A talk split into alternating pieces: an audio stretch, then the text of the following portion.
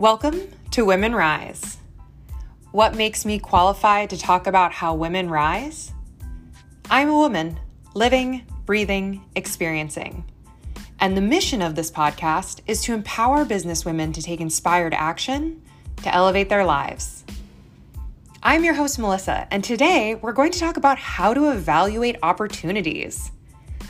This is a topic that has been in every conversation I want to say I've had in the last few weeks with coaching clients. And it's so funny, I've noticed, you know, I'm a business coach and I've noticed that the same questions tend to happen around the same times of year for all of my different types of clients. And this time of year, especially. So currently, it is December of 2019. We're quickly coming to a close on this decade, which is exciting.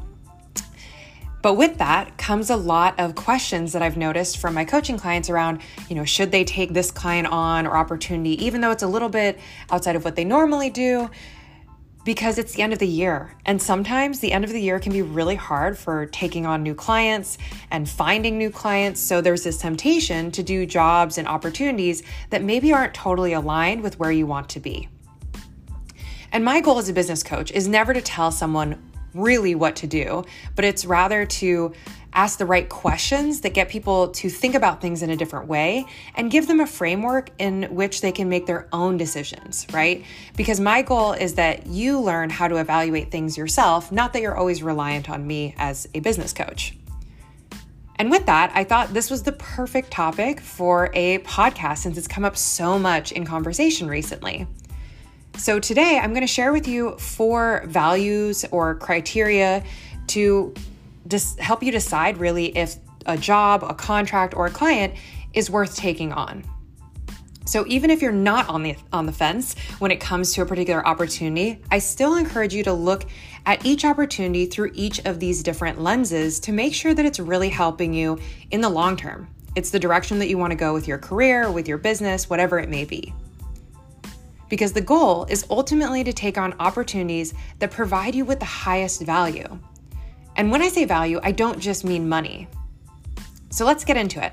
There are four types of criteria or value that you could have associated with a given opportunity. And these four criteria are things that I always use when deciding whether or not to work with a new client or take on a particular opportunity. So, number one is the obvious one, which is monetary value.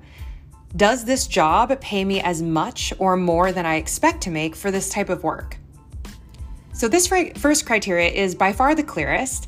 However, if something doesn't pay you as well as you think it should, this doesn't mean you should immediately dismiss it because there are other types of value that you can have associated with it.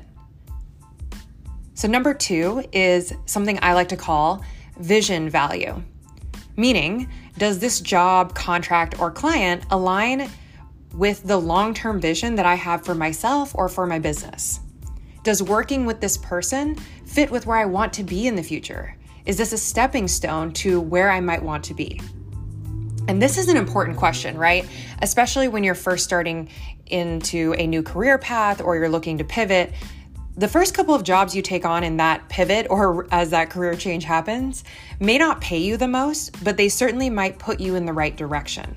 And those are times where it's important to to weigh this as a criteria and understand how does this job or contract or client help move you in that direction. Number 3 is experiential value. Would this opportunity give you experience that you've never had before or an experience that can help you in the future? So, experiential value should be weighed a lot higher early in your career, or again, if you're pivoting. So, this should not be a top criteria if you are a more seasoned professional in your given industry.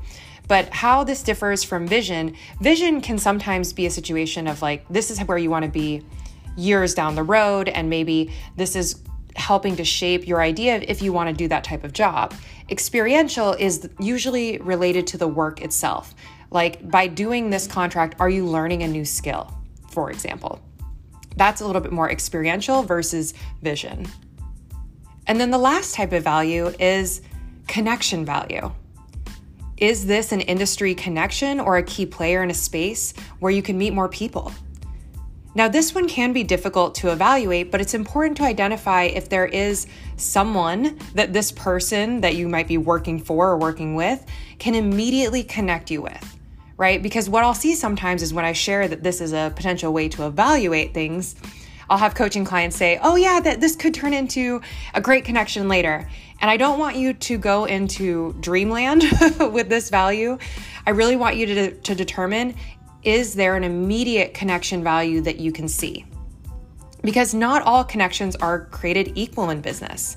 So the key is to really determine if this is an opportunity, you know, it doesn't pay much, it isn't necessarily aligned with your your vision or experiential value, that you don't just say yes for this vague hope of a meaningful connection. It really has to be clear how this person or business can act as a future connection or is an important logo to have on the list of clients that you've worked with, right? So, those are really the four types of values when you're thinking about how do I decide if this opportunity is really worth it.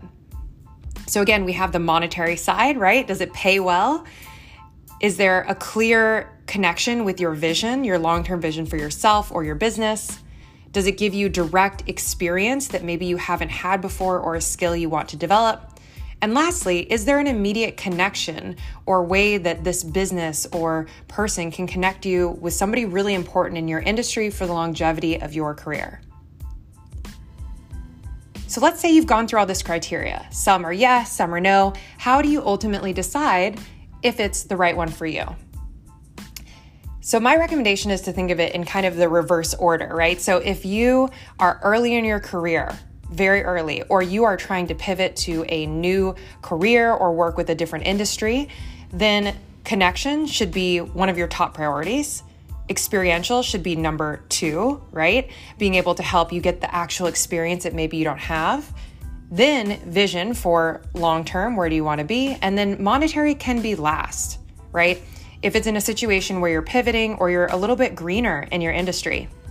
Of course, the monetary can't be less if you're struggling financially, so keep that in mind. You, you have to weigh that. But if you're doing well enough, you can afford to take opportunities that are going to build the right type of connection and give you the right kind of experience.